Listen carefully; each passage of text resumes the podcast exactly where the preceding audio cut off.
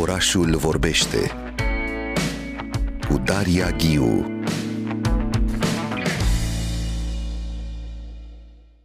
Dan Pleșa, invitatul meu în studio. Bună dimineața, Dan! Bună dimineața! Această carte devine o frescă a finalului de regim comunist și a debutului anilor 90. Eu în București foarte prezent în această carte. Chiar mi-am notat diferite pagini în care apare Bucureștiul descris extraordinar, fie în centrul lui, în miezul orașului, uh, sau chiar și în cartiere. E un București ramificat pe care îl regăsești la, la final de deceniu 8 și început de an 90, așa cum spuneam. Spuneam că e o frescă această carte, dar pentru mine e o, e o frescă întoarsă spre interior, ea spune. Are, e, e o frescă uh, care are foarte multă intimitate așezată peste ea.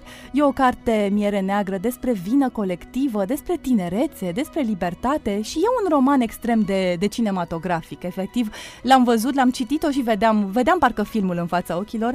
Dan Pleșa este editor, scriitor și jurnalist cultural, a absolvit Academia de Teatru și Film, specializarea scenaristică și critică de film, film, activat în presă și peste 10 ani la o casă de discuri ca producător, se numără printre fondatorii editurii Veland și ai, al revistei de proză scurtă Iocan, singura revistă de proză scurtă din România care apare în format tipărit, a publicat uh, poezie în diverse periodice și în mai multe volume și proză scurtă în antologii, dar și în acest volum pe care chiar l-am prezentat mai devreme la concurs, Povești de dragoste și neputință. Și avem acest roman, uite, îmi scapă din mână, avem Miere neagră cu o copertă foarte frumoasă. Istoricul de artă din mine e sensibil. Mircea Suciu. Mircea Suciu. Mircea Suciu, un, un pictor pe care îl știu foarte bine din, din școala de artă de la Cluj, cu acest personaj al lui în cădere, de fapt lucrarea chiar se numește cădere, cade de pe un fotoliu, picioarele devin un fel de simbol, așa, sunt undeva în sus, iar capul nu se mai vede, e ascuns. E acest personaj de pe coperta lui Mircea Suciu, parcă e personajul din carte într-un anumit sens, Ei, nu? Eu am, am, am, am mutat personajul, e, el face parte, lucrarea face parte dintr-o serie dedicată pandemiei și lockdown-ului. E vorba despre însingurare, tristețe și, și dispariția din lume. Uh, mi-am adus aminte când am văzut-o acum vreo 2-3 ani, la, când a expus-o pentru prima dată. Da, din la... 2020 lucrarea, da, da, da. chiar din primul an de pandemie. Da, da. Și a fost la, la SAC uh, o expoziție în care am văzut lucrarea, mi-a plăcut foarte mult, m-a, m-a, m-a atras. Și când căutam o ilustrație pentru copertă, uh, mie nu-mi plac foarte mult lucrările care, copertele care ilustrează ceva neapărat. Și există acolo o pagină Uh, deja scrisesem, cred că, paragraful respectiv, în care personajul principal uh, stă pe un fotoliu chiar așa și cu picioarele în sus și am zis, prea, prea seamănă, prea, prea descriu. Uh, dar până la urmă am gândit că e mult prea frumoasă și îmi place mult prea mult ca să nu o folosesc.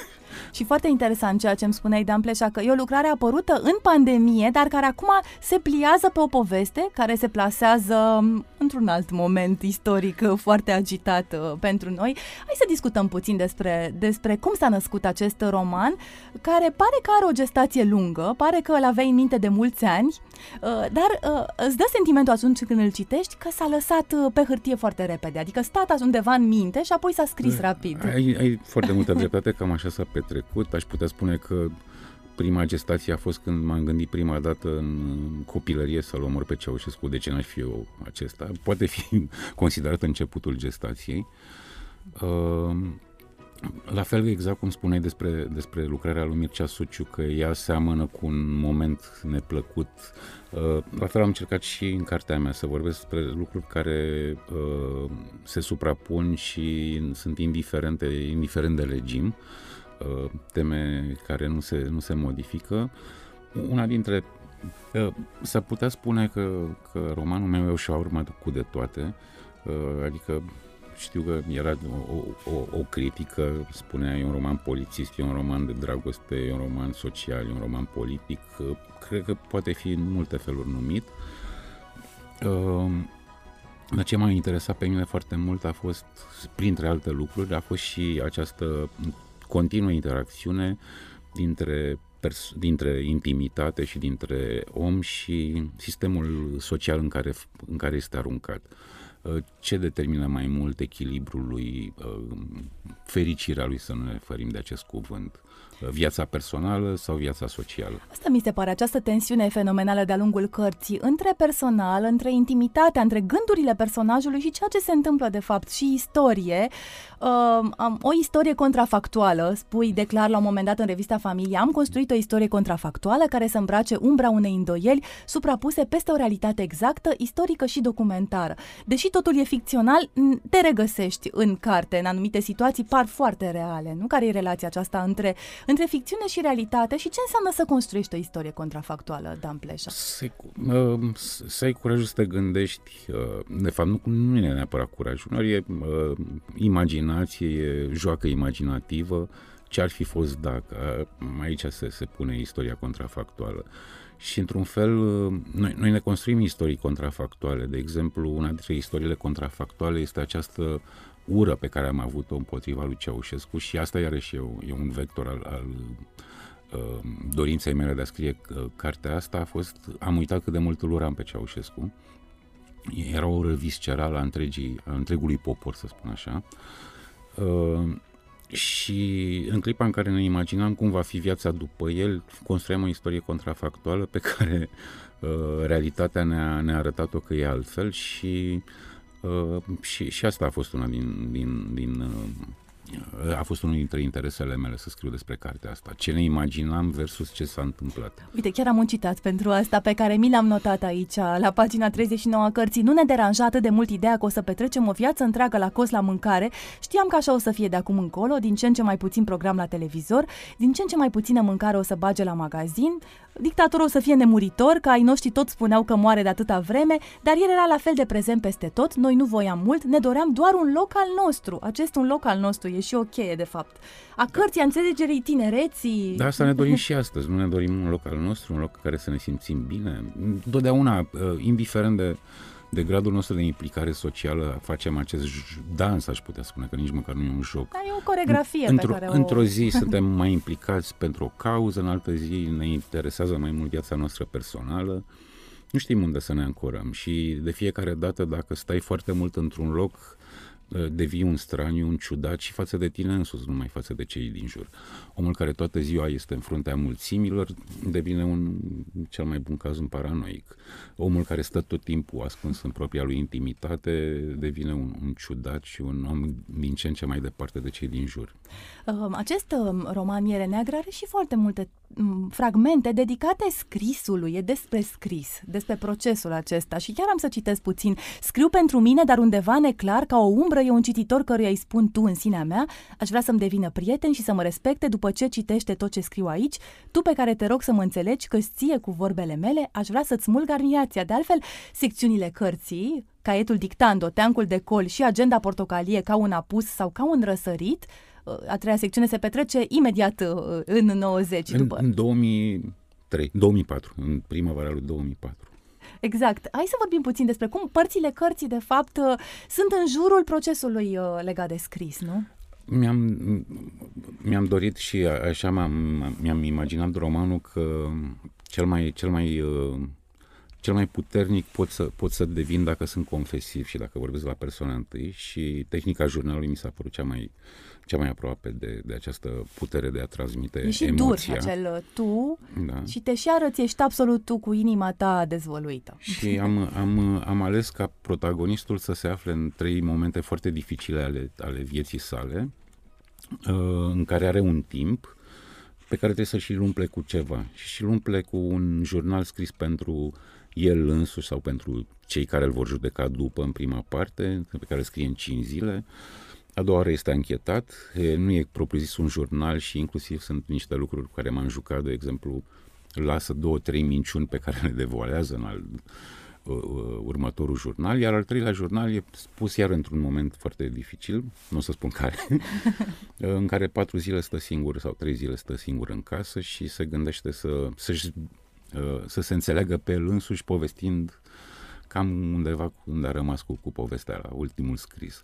Și atunci, de fiecare dată, uh, în clipa în care te adresezi un jur, unui jurnal, ai și acest tip de uh, contraanaliză. Ce înseamnă scrisul pentru tine? Te întrebi cui scrii, de ce scrii, uh, ești mult mai aproape de scris. Inclusiv uh, pentru a justifica acest tip de, de interes uh, livresc, să spun așa, uh, protagonistul meu e și un, uh, un scriitor, un poet ratat, adică este unul dintre mulți oameni care la 16-17 ani scria câte o poezie, da. încerca să, să publice și uh, s-a pierdut acest, uh, acest interes de el, dar el e cum un, undeva eram foarte, foarte mulți oameni în, în anii 80, foarte aproape de litera cărții scrise.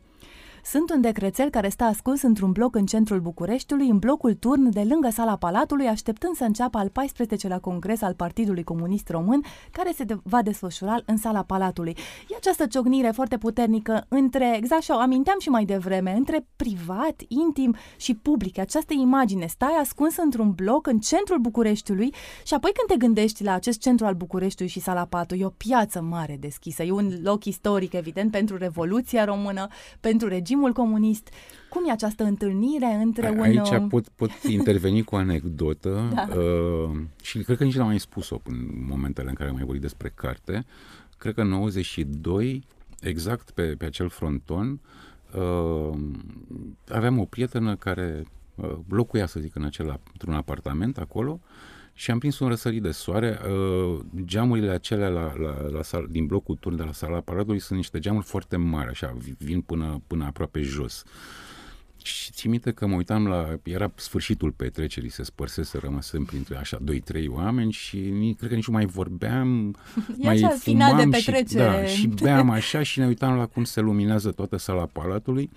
Și atunci m-am gândit ce ar fi fost de aici să-i puteai să-i tragi un glonț în capul Ceaușescu, știi? Așa a pornit, nu? Da, adică Pentru- e și ăsta un, un, uh, un mic... uh, Iar Bucureștiul apare spectaculos în carte, nu? Cum este să, să creionezi acest oraș?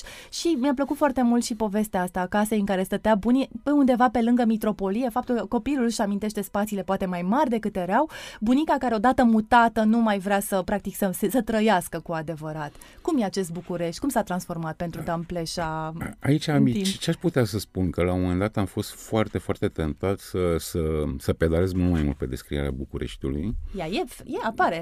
Eu, eu cred că, eu Sunt cred că am scris crâmpeie. foarte puțin uh, și inclusiv din cauza faptului că tot timpul am, am comparat cu, cu Mircea Cărtărescu, care scrie atât de a- aș putea spune atât de perfect despre Căr- uh, București, Cât, uh, încât am zis nu mai scriu, pentru că mă- n-am cum decât să, să, să, să repet ceva scris atât de bine și să o fac mult mai slab.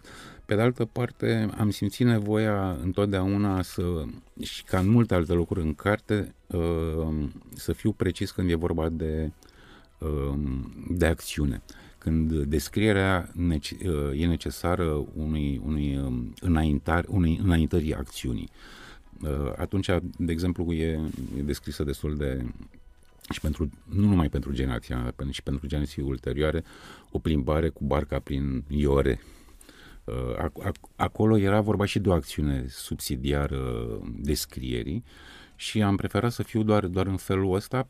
Pe de altă parte, uh, asta e o tehnică a, a, a literaturii.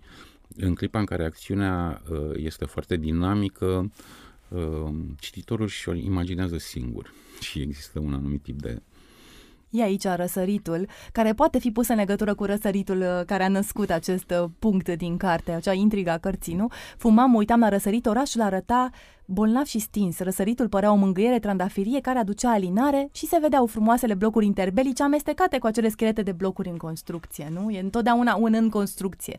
În anii 80 și nu numai în București. M- Multă lume își uită cum arăta în 90 Bucureștiul plin de, de blocuri ne, ne, neterminate. Câte șantiere, neconstruite, da. noroi peste tot Da. și uite de curând aveam un dialog cu Andrei Pandele despre fotografiile sale din anii, final de ani 70, anii 80. Peste tot se văd șantiere pe fundal, macarale, se construiește casa poporului, se vede prin, uh, încă e doar scheletul casei poporului și vezi cerul dincolo de ea. E, e, e un oraș altfel decât, uh, decât îl știm din imaginile așezate. Uh, Mi- m-aș- Mi-am dorit și cumva și să fie și un fel de fotografie a, a, a acelui an în literatură. Și spuneam că e un roman extrem de cinematografic, nu? Hai să mergem și în această zonă, Eu Dan iau, Pleșa. eu iau că am, am mai auzit această sintagmă lipită de, de romanul meu, eu iau ca pe un mega compliment, pentru că îmi place foarte mult cinematografia și pentru că mi se pare foarte important, adică sub, subsidiar acestei caracterizări de cinematografic, înțeleg că este vizual și înțeleg că are o dinamică și un ritm. Una dintre, mi-am duc aminte că, nu mai știu, nu de mult și e, e una dintre te, teoriile și temele lui uh, Augustin Cupșa, diferența dintre cinematograf sau dintre literatură și alte arte. Literatura este o artă în care îți permite să ai timpul tău uh, personal și propriu de citire. Uh, cinematograful te obligă, adică ești limitat într-o oră jumătate de film să vezi un film. N-ai cum să ieși din această convenție a timpului impus. În clipa în care o literatură îți dă această senzație, îți dă înseamnă că îți dă dinamica, că te-a, a reușit să te păcălească cumva și să intri în anumit tip de dinamică pe care uh, scriitorul și-a, și-a propus-o. Și asta vezi de multe ori în literatura asta care are așa, uh, acest sketch, nu știu, Stephen King, de exemplu, e acel, acel tip de, de scriitor care îți dă o dinamică pe care nu te mai lasă pe tine să ai timpul respirației proprii de citire. E, mi se pare foarte, foarte fascinant și mă bucur că am reușit că Dan Pleșa, suntem aproape de finalul nostru și dialogului nostru și totuși m-aș duce și către titlu, bineînțeles, acest miere neagră, e un șoc acolo, e un aparent oximoron, mă gândesc și la laptele negru al lui Țelan imediat. Mierea neagră, pe de altă parte, există. Cum e cu mierea neagră, Dan Pleșa? De ce ai ales acest uh, titlu? Întrebarea clasică. Da. De ce închide această miere neagră într-un oximoron, un șoc pe care l ai atunci când citești acest titlu? E, e, e povestită și în carte, e o metaforă care pe mine m-a, m-a, m-a, m-a, m-a convins din ce în ce mai mult cu cât mă gândeam la ea. Uh, e o temă care subsidiară uh, acțiunii, e tema patriotismului și de când m-am gândit la, la acest cadru, uh, Uh, m-am gândit la, la romanul lui Petru Popescu, Dulce ca Mirei, Glonțul Patriei, care este și pomenit, uh, pe care uh, protagonistul nici măcar nu-l citește în momentul în care are, are această obsesie a, a acestei sintagme.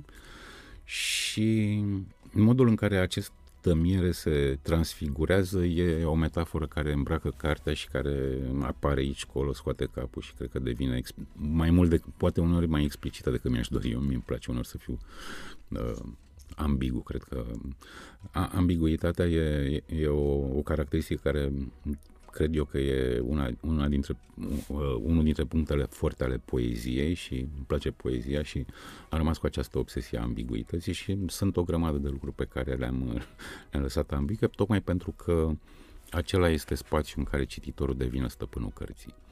În clipa în care uh, el destramă ambiguitatea, alegând Uh, un sens care este lui important. E un soi de putere a cititorului, nu? Mm. Și ne legăm din nou de această copertă a lui Mircea Suciu, în care spuneam că e, era parcă simțeai că e parcă prea, ilustrează prea bine ce se întâmplă în carte și totuși e o metaforă această copertă. Aș închide dialogul nostru cu acest îndemn uh, care închide cartea, să fii pregătit de o nouă poveste pentru că atâta vreme cât ești capabil să trăiești o nouă poveste, existi. Și ultima mea întrebare se mută un pic către editura Velan. Da. Sunt 16 ani de editură, ne pregătim și Există. de Târgul Gaudeamus existați. Noi ne-am întâlnit, uh, chiar mi-amintesc exact, în uh, începutul lui 2010, am lansat împreună albumul Pisicii Pătrate. Pisica Pătrată a fost aici în studio da, în această săptămână. săptămână. Asta, da, da, am, văzut, am discutat am, am despre, like pe Facebook când am văzut. despre street art și ne aminteam de acel album care ar merita să fie reeditat și a dus la zi într-un contemporan. Cred că ar fi mai interesant uh, versiunea Versiunea aceasta, da. Aceasta, să vedem da. ce a rezistat, ce s-a transformat, ce face editura Veland. Că lucrează întotdeauna pe atât de multe planuri și atât de mult atentă uh, la artă, la formele artei, la literatură română, la literatură uh, internațională adusă în, în spațiul românesc. Uh, Dan Pleșa. Ce să spun? ne place să, ne plac cărțile însemnate, cum, cum ne spun, le spunem noi, uh, încercăm să fim activi pe mai multe planuri. Uh, acum avem de-a face cu o piață foarte dinamică, foarte concurențială. Uh, eu cred că în cei 16 ani am avut așa la un moment dat, ne-am, ne-am întrebat dacă nu cumva e o chestie, apropo de, de cartea de care am vorbit mai devreme, un omagiu așa să marcăm acest uh, acest eveniment, dar până la urmă ne-am, ne-am lăsat, uh, am zis haide să, să arătăm că că suntem de 16 ani.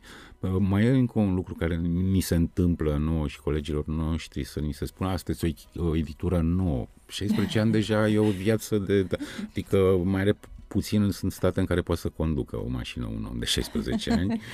Nu, n-aș spune că e o editură nouă da. deja. Are, are chiar o da. tradiție, da. o istorie, o da. prezență foarte, foarte clar marcată da. Și în avem, public. avem câteva colecții pentru că uh, am, chiar este un lucru pe care uh, îngrozitor de mă, mă simt extrem de vinovat de faptul că uh, romanul despre care am vorbit face parte dintr-o colecție pe care tocmai în sfârșit o, o declanșăm pe Traverse. Traverse, care este o colecție uh, dedicată prozei contemporane, prozei române contemporane, uh, Tudor Crețu cu maluri, iar săptăm- în următoarele două-trei săptămâni Sabina Yamamoto cu Nu mai e nimeni acasă și Anca Chimoiu cu un volum de proză scurtă. Mm, încercăm să, să, să încurajăm pentru că la ora actuală multă lume vorbește despre faptul că se scrie foarte bine, foarte multă proză română contemporană și uh, chiar avem ce, ce propune publicului uh, interesat de literatură și eu mai am o, o obsesie și o, așa faptul că eu cred că uh, cea mai importantă literatură pentru cineva este literatura spațiului în care trăiește și limbii în care trăiește. E literatura care rezonează cel mai bine, cel mai imediat, e literatura care vorbește cel mai pe limba ta de problemele tale. Uh, undeva literatura este fotografia care va rămâne peste timp. Uh, noi, noi percepem, dacă ne uităm la istoria României, există niște date de astea cu voievozi care și-au tăiat capetele unul altuia, dar de fapt dacă știm ceva despre oamenii care au trăit acum 50 de ani, 70 de ani, așa, aflăm în ciocoi vechi și noi, în Tănase Scatiu, acele uh, cărți vorbesc și literatura vorbește despre oamenii care erau, restul sunt doar pur și simplu tablouri de perete Acum chiar mă gândeam, m-a purtat un pic uh, gândul exact la asta, la literatura care de fapt te ajută să înțelegi societatea. Mă gândeam doar la și la livrurile Brown și Camil Petrescu da, da, pentru secolul uh, da, da, 20, da. nu? Da. E, e incredibil. Deci dacă citești manualul de istorie, habar n-ai ce era în România, dacă citești pe acești doi De exemplu, și mai da, sunt da. mulți alții. Da, um, deci nu, e doar cu ei doi înțelegi de 90 de ori mai Mentalități, multe. antropologie, da, de fapt, da. devine o discuție mult mai um, adâncă și interdisciplinară și, într-un anumit și eu sens. Cred, eu cred că pentru, pentru ziua de astăzi avem mult mai multă nevoie de literatură contemporană pentru că, din păcate, rolul media a început să devină din ce în ce mai puțin important în înțelegerea zilei de astăzi.